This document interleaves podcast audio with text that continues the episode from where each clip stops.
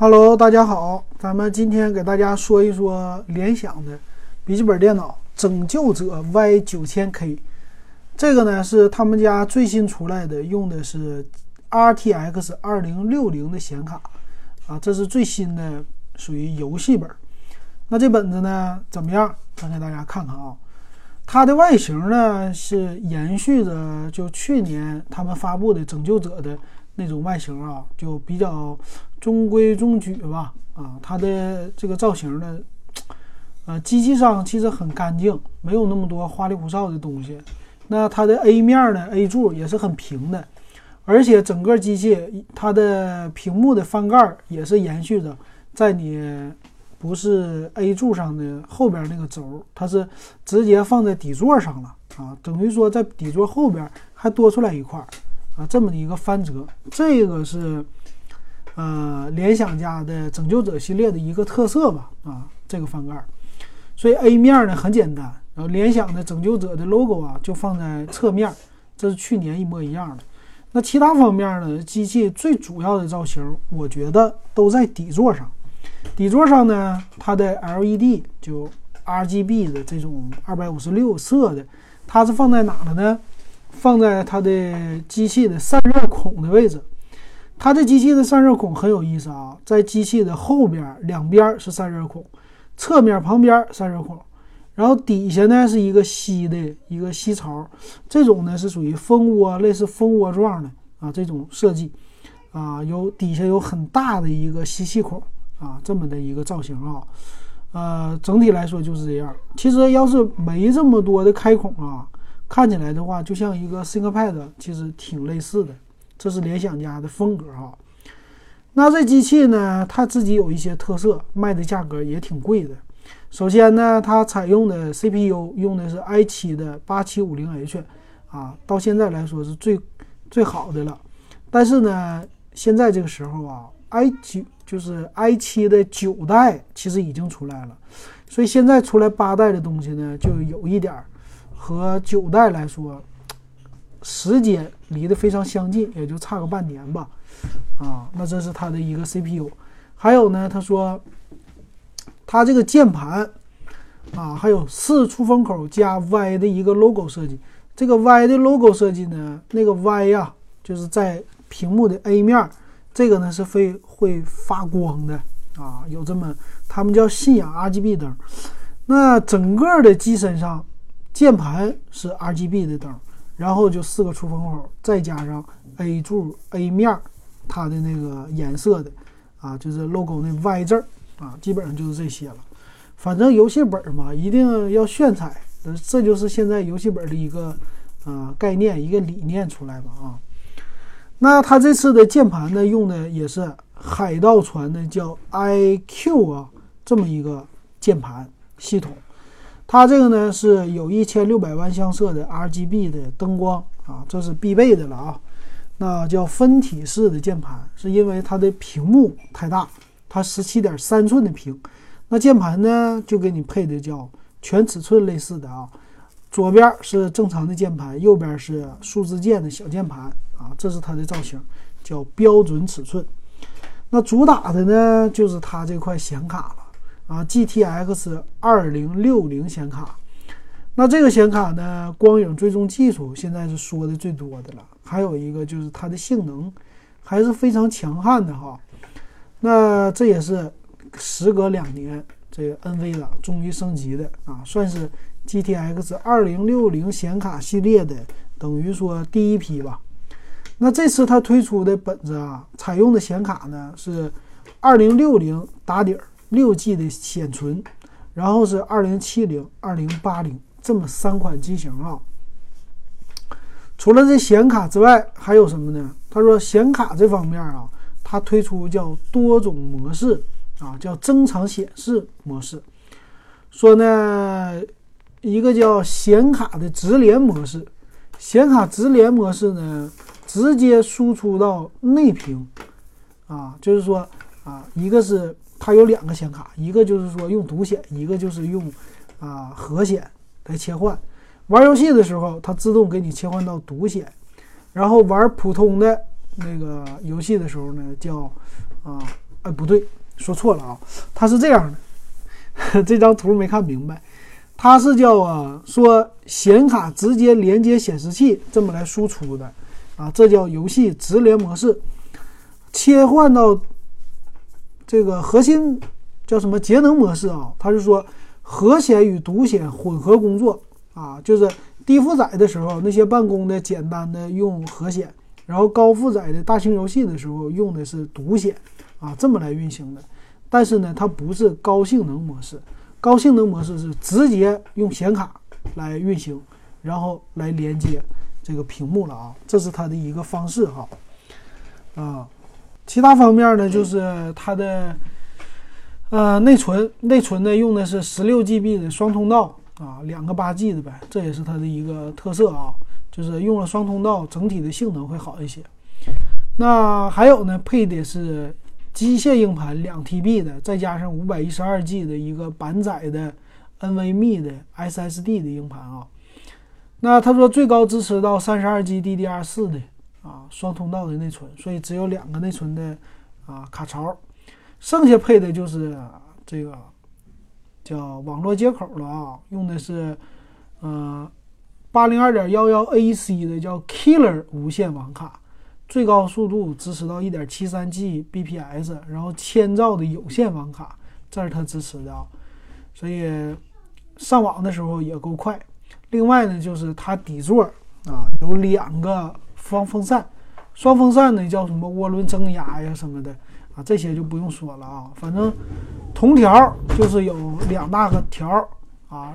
中间呢，就机身底部中间的这位置呢，是有 CPU 啊显卡，然后通过铜管的导热散到两边儿啊，有两个风扇来吹，就这个意思了啊。那说有各种新技术，就让它的散热更高效，这没啥说的。另外，他们家也有 FN 加 Q 的这模式，他家叫野兽模式啊，就是一个 CPU、GPU 全开的模式。但这回呢，因为 CPU 和 GPU 都不错嘛，所以它这个模式肯定是发热量不小的啊。所以这个东西呢，用电池玩啊，基本上玩游戏你挺不了多长时间。那必须得接上就电源吧啊，它俩的耗电量应该也不差啊。还有呢，就是屏幕，屏幕是十七点三寸的一个一百四十四赫兹的高刷新率的屏幕。而且这屏够大，十七点三，玩游戏还是挺爽的啊，这是它的特色。另外，玩游戏的音箱也是支持杜比音效啊，叫全景声效。我觉得再配上监听耳机更好啊。昨天咱说的，监听耳机的好处就是听啥都很清晰，所以游戏里边的这个音效它听着也清晰啊，就不是说什么七点一声道这些无所谓了，只要有脚步声它都能听见，就是它的这个好处哈。有的人就拿监听耳机来玩游戏的。另外，机身的接口方面呢，它基本上左右两边的侧面都是一个 USB 的接口，大部分接口都集中在机身的背面。他说有什么接口呢？有一个一键恢复的按键，然后 USB 三点一的接口啊，这个很好。然后耳麦接口有雷电三的接口，还有迷你 DP 的接口和 HDMI，所以你。正常来说，输出两个两个显示器同时输出是没有任何问题的啊。再加上你这笔记本，你是三个显示器啊，这一点我觉得很爽的哈。你想，你一个十七，外接再接它两个三十二的，爽死了哈。剩下的呢，就是总共推出的是有三个 USB 三点一的接口啊，就这样了，基本上就这些东西啊。那其他方面呢，咱们看。它的详细参数配置，详细参数配置呢，给大家说一遍吧。它的是 CPU 方面呢，都是用的 i7 的 8750H，二点二 G 的 CPU，六核心。那屏幕的方面呢，用的也都是一样的，十七点三英寸的，分辨率呢一九二零乘一零八零，所以分辨率我觉得稍微有一点弱啊。然后是百分之七十二 NTSC 的色域啊。内存方面呢？它的三个版本嘛，最低的版本呢是十六 G 内存，最高的版本是三十二 G 内存。存储方面呢都是两 T 加五百一十二 G 的 SSD。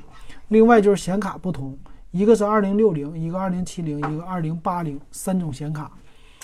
其他方面呢，除了接口以外，蓝牙配的是四点一接口，显示摄像头用的是七二零 P 的摄像头，再加上背光键盘，电池呢是七十六瓦时，比一般的超薄本多一些，容量，重量二点九公斤啊，是差不多六斤的重量啊，再加上包，啊，这还这个重量出去还是挺累的啊。那看一下售价呗，它的最低的版本呢是一一万两千九百九十九，说现在买呢是能够便宜一千块钱吧，好像。然后次顶配是十六 G 内存，然后配的显卡就是二零七零的显卡，这个一万四千九百九十九，就等于说配置和二零六零的除了显卡以外，其他都一样，差两千块钱。最高配的二零八零的这版本呢，多了十六 G 内存，然后显卡也变了，是一万九千九百九十九，啊，那这个售价可以说挺贵的了啊，跟咱们一般老百姓，嗯，玩这个游戏啊，买起来还是觉得有一点儿，算是比较比较贵的吧，啊，它主打的应该也是属于是高端的这种牌子，那既然这么高端哈，我觉得那两 TB 的硬盘是不是有一点多余？啊，就小遗憾就是这儿，啊，有那个两 T 的硬盘的钱，你是不是内存稍微加一点？或者说，他们家自己就有六百九十九块钱的一 T 的 SSD，那你配上一个五幺二 G 的 SSD 呢，跟两 T 的硬盘比，应该价格差不多。所以我感觉呢，它完全可以配上一个一 T 的 SSD，或者给俩五幺二的。那这空间虽然比，嗯。比那个两 T 的机械硬盘少了一点五个 G，对吧？啊，少了一点五 T，但是呢，虽然容量少了，但是配上一 T 的 SSD，其实完全就够用了啊！玩一些的大型的游戏啊，安装啊什么的，而且这运行速度也更好，这是我觉得一个小遗憾吧。那今年来说呢，这机器，反正你要现在买的话，用半年还是挺好的，但半年以后。它就会升级到八代的 CPU 了，啊，那这个呢，它到时候就尴尬了啊。但是人家为了抢市场，那怎么说呢？我觉得高端系列的，相对于来说买的人还是少数吧，没有那么多的人。那其实他们家呢还推出的叫拯救者的刃九千，属于是台式机啊，价格也是一万多块钱了。那这种高端机，咱们就。看一看，听一听就完事儿了啊！好，那这就是今天给大家点评的啊。然后接下来呢，我们给大家说一说咱东北的事儿，说说乡村爱情这个事儿。好，咱们说一说乡村爱情啊。这个乡村爱情十一呢已经上映了啊，在优酷上。那乡村爱情呢？这电视剧说是现在中国推出时间最长的一个电视剧了，可以打破咱们中国的是记录了啊！那这个电视剧呢，挺有意思的。那这电视剧呢，其实对于很多人来说啊，现在它的内容并不重要了，最重要的呢是乡村爱情啊，它是一种陪伴，好像就像春晚一样，每年的在春节前后这段时间呢。呃，无论是东北人，还是一些全国其他地方的人，对于喜欢这个乡村爱情的人了吧，喜欢农村戏的这些人啊，啊，一看乡村爱情，在春节的时候呢，就感觉特别的热闹，这是大家的一个觉得有意思的地方。那这回呢，乡村爱情十一又来了。那乡村爱情十一呢，这回说它的一个，就这次吧，每每一集。比如说，上次的《乡村爱情十》啊，就每一个季它都有一个主线。上次呢，《乡村爱情十》里它是什么主线呢？叫大宁青年理事会啊，为这些这个村里的年轻人找对象的。乡村爱情，乡村爱情嘛，其实《乡村爱情一》开始就是整个村里人年轻人搞对象，再加上创业的这么一个故事。后来呢，这故事就慢慢的编的有点变味儿哈，编到现在，大家是爱了就是结了离，离了结又换人什么乱七八糟的吧，反正发生了很长时间，那现在呢，这回啊，乡村爱情十一又整上了叫新农村建设啊扶贫，就把时下的一些热点的话题他给带来了，而且呢，也有大学生村官、大学生下乡这么一个活动，就是又引进了一些新的角色，而且还有一个就是这算什么？这是我看的他们的优酷上的简介啊，啊，就是说赵四、谢广坤他们这些人呢，要建设生态新农庄，还有宋晓峰和宋庆莲他们俩最终走到了一起。最有意思的还有一个就是谢大脚，谢大脚呢，他们不是上一季嘛，跟黄世友啊，他们俩人又分开了。分开之后呢，这回开始谢大脚就神神叨叨的了。这回呢，他和黄世友他们因为爱情啊，黄世友呢因为觉得又重新开始，算是还是挺爱大脚的吧。他这回开始装长棍了，为了让大脚好起来，所以呢，两个人最后说是叫破镜重圆了。这就是这次乡村爱情十一的一个主线哈。那我说一说吧，嗯，乡村爱情呢，很喜欢看。啊，喜欢看是到什么程度呢？就是实际呢，那个剧情真不是太重要，主要是看一些这几个人的，尤其是刘能、赵四、谢广坤这三角的，他们现在已经成为一个三角组合了。那这个三角呢，我们很喜欢，就是他们之间的互相掐、互相打啊，互相说，就引起很多的笑点。尤其是赵四儿，赵四儿呢，现在已经是深入人心了。很多人呢不喜欢谢广坤，觉得谢广坤这人太磨叽，磨磨唧唧的，就有完没完的这些事儿总是在那说。很喜欢刘能，刘能呢磕磕巴巴的啊，很有意思。没事呢冒点那个坏水儿，这是大家喜欢。还有一个呢就是喜欢赵四儿，赵四儿呢他是从第二季开始的啊。那赵四儿的特色，比如说咔咔的那个嘴一嘚瑟啊，虽然说他说话也磕巴。这剧情里边，他为了有小品里边的那些效果，就整了很多自己好像有残疾的人，就以磕巴为主，是吧？那刘刘能磕巴呢？这种是磕巴的很可爱。那赵四儿的磕巴呢？就 磕巴的抽抽的嘴很有特色，而且赵四儿这一跳舞也是很牛的啊。所以《乡村爱情十一》呢，这回把赵四儿的舞蹈的特技啊，或者说他的一个特色吧。又重新的给拿出来了，这也是挺有意思的。那我觉得现在最成功的一个就是啊，赵四儿的这角色塑造的，大家非常的喜欢。这个赵四呢，相对于来说比较窝囊，是吧？没有刘能那么厉害，但是呢，他也能冒一点坏水。所以这三个人在一起，经常在一起啊，大家都是很喜欢的。那这一季啊，《乡村爱情十一》的变化。首先，第一个就是谢广坤的变化。谢广坤的变化呀很大啊，这头发长起来了，终于不是秃瓢了。那谢广坤的地中海呢，实际是为了剧情的需要，从第一季一直到第十季，这头型都是这样的。没想到到第十一季呢，导演给他留了一些头发啊，让他恢复到正常的了。所以这次啊，你看到谢广坤呢是梳一个大背头。啊，这中间的头发虽然也很短，但是这背头看起来一下子就有派了，有点当年的他们说的许文强这个派头啊，上海滩的派头。所以这个呢是谢广坤这个最大的一个变化了啊，这挺有意思。还有呢，其实你从我看了这个以后，我最近又开始把《乡村爱情一》又给拿出来再看一下啊。哎，你这个看到的十一年前吧。差不多十一年前的变化，这些人的变化很大啊。当时来说呢，第一个开始的就是谢永强。谢永强，你看了这十一年开始，这谢永强的变化多么的大。当年呢刚刚回村的大学生是那么的瘦啊，刚刚毕业，那么瘦的一个人呢，到现在就这么胖。人到中年，你说有媳妇有孩子啊。这整个的人物的变化，从外形上来说，变化非常的大。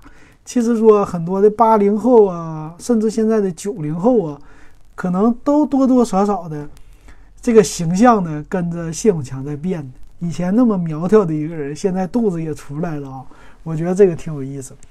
还有一些其他的角色啊，比如说呃香秀啊啊，比如说那个王小蒙啊，还有呃刘英。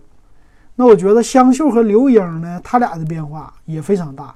香秀呢，在第一季里边又黑又土气啊，就是香秀在第一季里长得真是像就。一看就是像乡下的，或者说咱们说农村出来的，就皮肤稍微粗糙一些。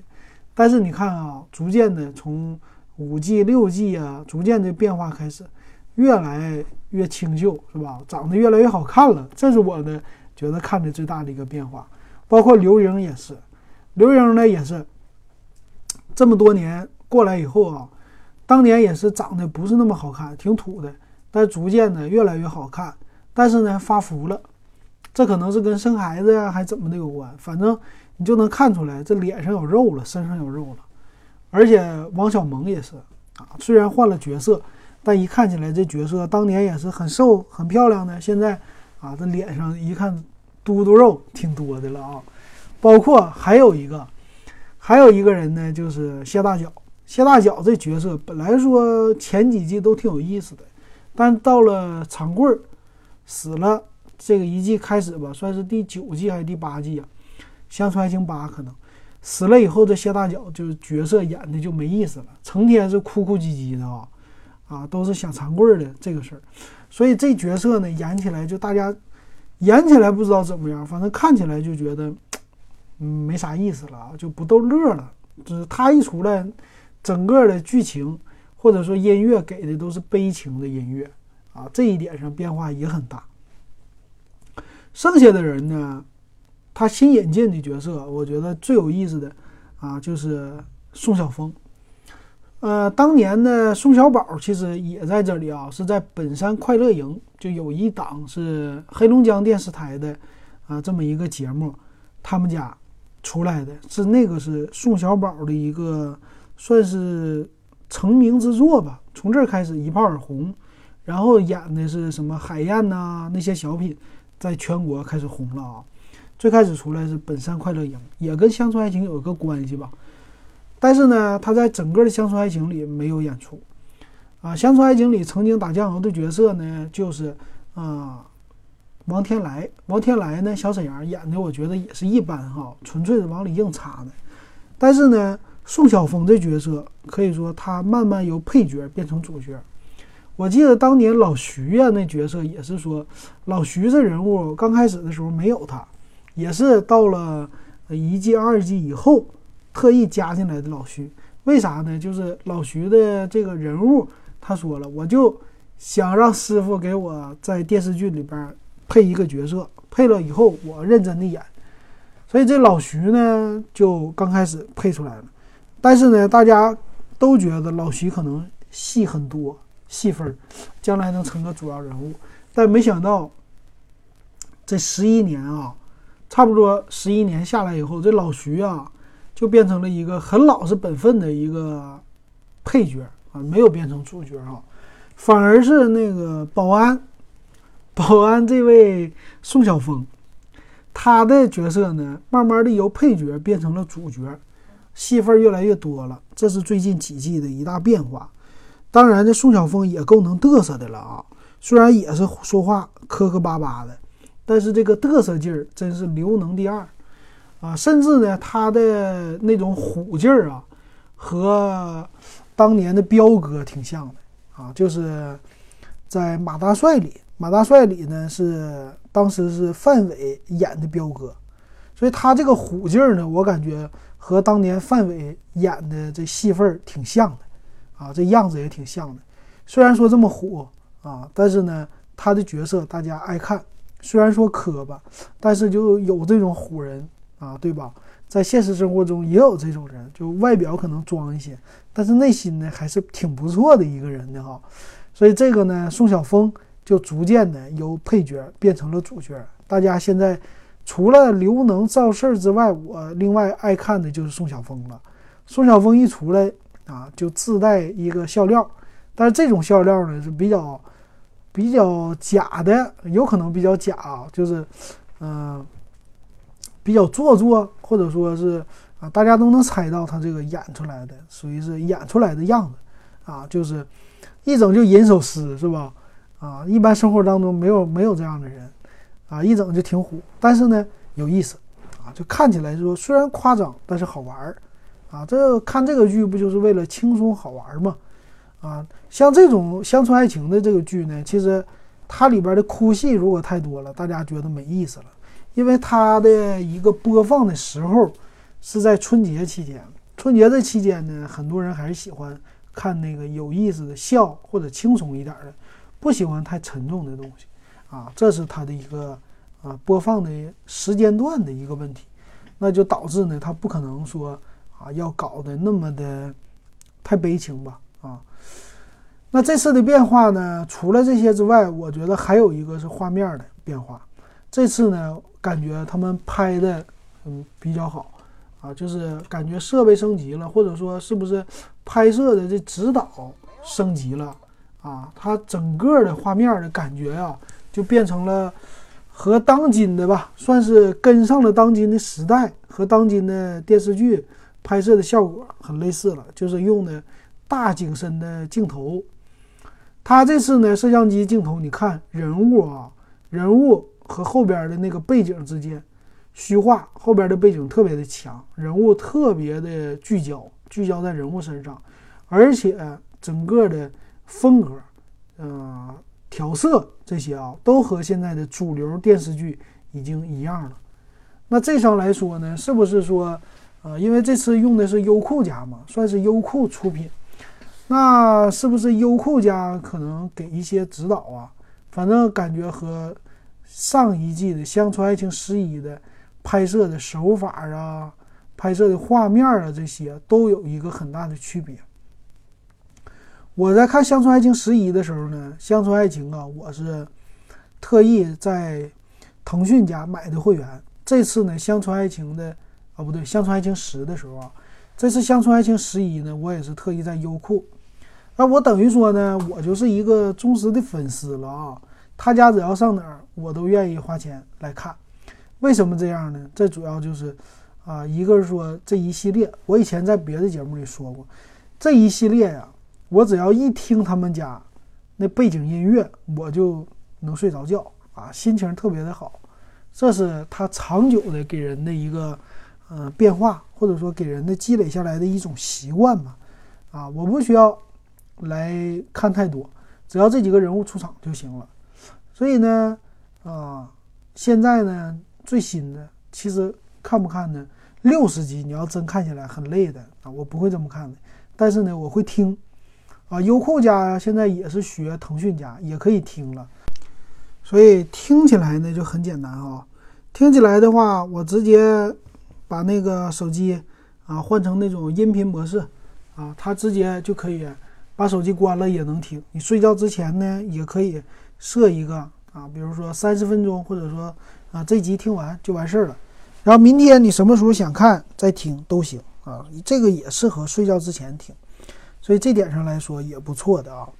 还有什么呢？还有可能就是说，我觉得它未来可能会开创一个中国的单独的一个模式吧，就是类似于美剧这种模式，因为它和美剧之间呢有一些区别。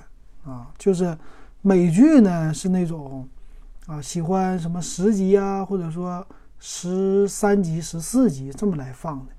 但是呢，呃，美剧它呢是叫一个星期一次，然后每年这个只要是欢迎，第二年就会拍续集。那这个在中国电视剧不多。那《乡村爱情》呢是糅合了美剧和中文剧的一个特色，比如说中国的它是六十集。啊，这是中国特色吧？三十集、六十集、五十集这么来拍，这电视剧，然后一口气儿放。但是呢，它还每年更新，每年都有不同的剧情，啊，这是它的一个好处哈，和别人家都不一样的地方。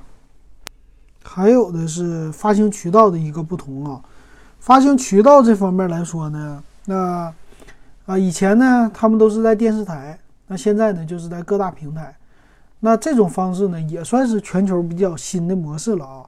那咱们中国的，你像现在一些电视剧啊，啊，还有一些综艺节目啊，甚至这些平台都是自己来做的啊。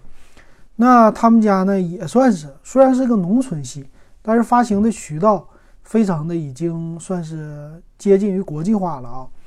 那他们家来直接在优酷的平台呀，在什么啊腾讯这些平台呀来播，而且是独播模式。所以以前呢，这三季是腾讯家，我估计可能是他的合同到期了，合同到期以后就高价的再跟优酷来签。那优酷这回呢，有可能也是签个三年吧。啊，他一般这种好的优质电视剧，他不会轻易放过的，一签签三年。签完三年以后呢，如果他们继续演、继续拍的话，有可能就直接再跟别人的，可能爱奇艺啊，或者再跟腾讯呢，反正谁给价钱高就行了。啊，这是他的一个发行模式，这点上来说应该也是挺赚钱的吧。还有一个模式啥呢？就是广告了哈。